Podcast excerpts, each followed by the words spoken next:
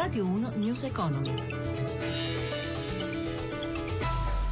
Buongiorno da Stefano Marcucci, benvenuti a News Economy Milano. Oggi cominciamo con i mercati. Milano particolarmente penalizzata e trascinata giù dai titoli bancari, tante anche le sospensioni, le sospensioni per eccesso di ribasso. La situazione a Piazza Affari dalla nostra redazione di Milano. Giancarlo Zanella. Sì, buongiorno, ed è Milano proprio la peggiore. In questo momento il Fuzzi Mib perde il 2,21%, sono proprio le vendite sui titoli bancari a pesare sul listino milanese. Montepaschi perde quasi il 13%, Ubibank Banca l'8%, così anche la Popolare Emilia Romagna che perde quasi il 9%, poi intorno al 6% le perdite per Banca Carige, Banco Popolare, ma anche la Popolare di Milano e il Banca Sistema perdono oltre intorno al 6%. Per quanto riguarda gli altri principali mercati europei, incerto l'andamento, avevano tentato così anche come Milano un recupero dopo le forti perdite degli ultimi sedute.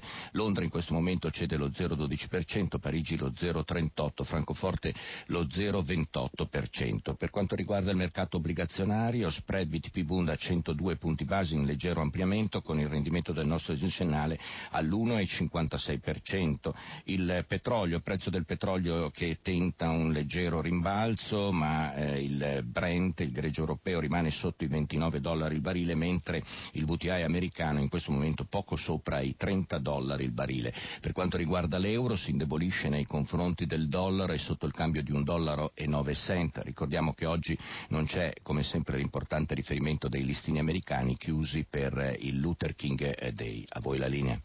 Grazie a Giancarlo, Zanelli, da Giancarlo Zanella. Allora abbiamo visto che anche oggi c'è stato un calo del prezzo del petrolio che è tornato ai livelli del 2003. L'analisi su questo andamento del greggio è di Davide Tabarelli di Nomisma Energia, intervistato da Paola Bonanni. Sentiamo. È una caduta cominciata nel novembre del 2014 quando l'Arabia Saudita prese la decisione di non ridurre la produzione di fronte a un rallentamento della domanda per non fare posto all'Iran, perché si sapeva che sarebbe tornato l'Iran con la fine delle sanzioni economiche contro il nucleare, cosa che è accaduta ieri. I paesi produttori eh, tremano? Hanno paura, ma presto Arabia Saudita e Iran si metteranno al tavolo e decideranno di contenere la produzione. L'Italia può guadagnarci da questa guerra del petrolio al ribasso. Un enorme guadagno, la nostra bolletta energetica quest'anno con questi prezzi sarà intorno ai 30 miliardi di euro contro valori intorno a 70 nel massimo nel 2011. Cosa succede nel quadro geopolitico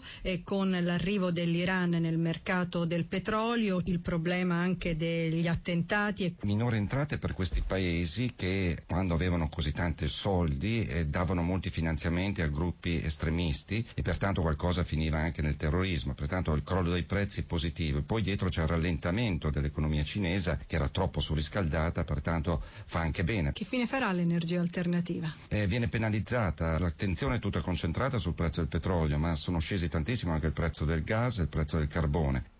Riprende questa mattina il confronto tra sindacati e Federmeccanica per il rinnovo del contratto dei metalmeccanici. La trattativa si annuncia in salita. Giuseppe, Giuseppe Di Marco ne ha parlato con il segretario della FIMCISL, Marco Bentivogli. Sentiamo.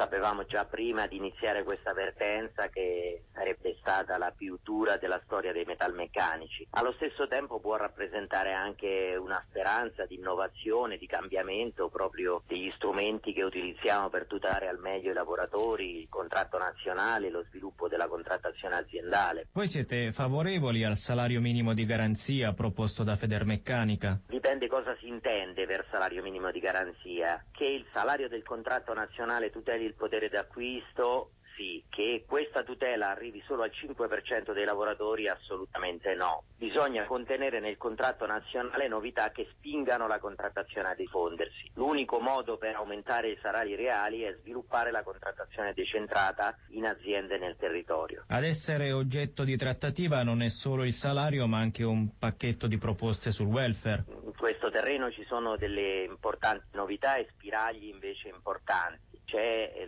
la possibilità di estendere la sanità integrativa a tutti i lavoratori, di incrementare le pensioni complementari che ricordo a tutti senza le quali le pensioni dei giovani saranno assolutamente sotto la soglia di povertà, il nuovo inquadramento professionale, il diritto soggettivo alla formazione professionale e possibilmente, quello sarebbe il traguardo più importante, eh, la partecipazione dei lavoratori alla gestione strategica dell'impresa. News Economy a cura di Roberto Pippan si ferma qua, da Stefano Marcucci buon proseguimento su Radio 1. Radio 1 News Economy.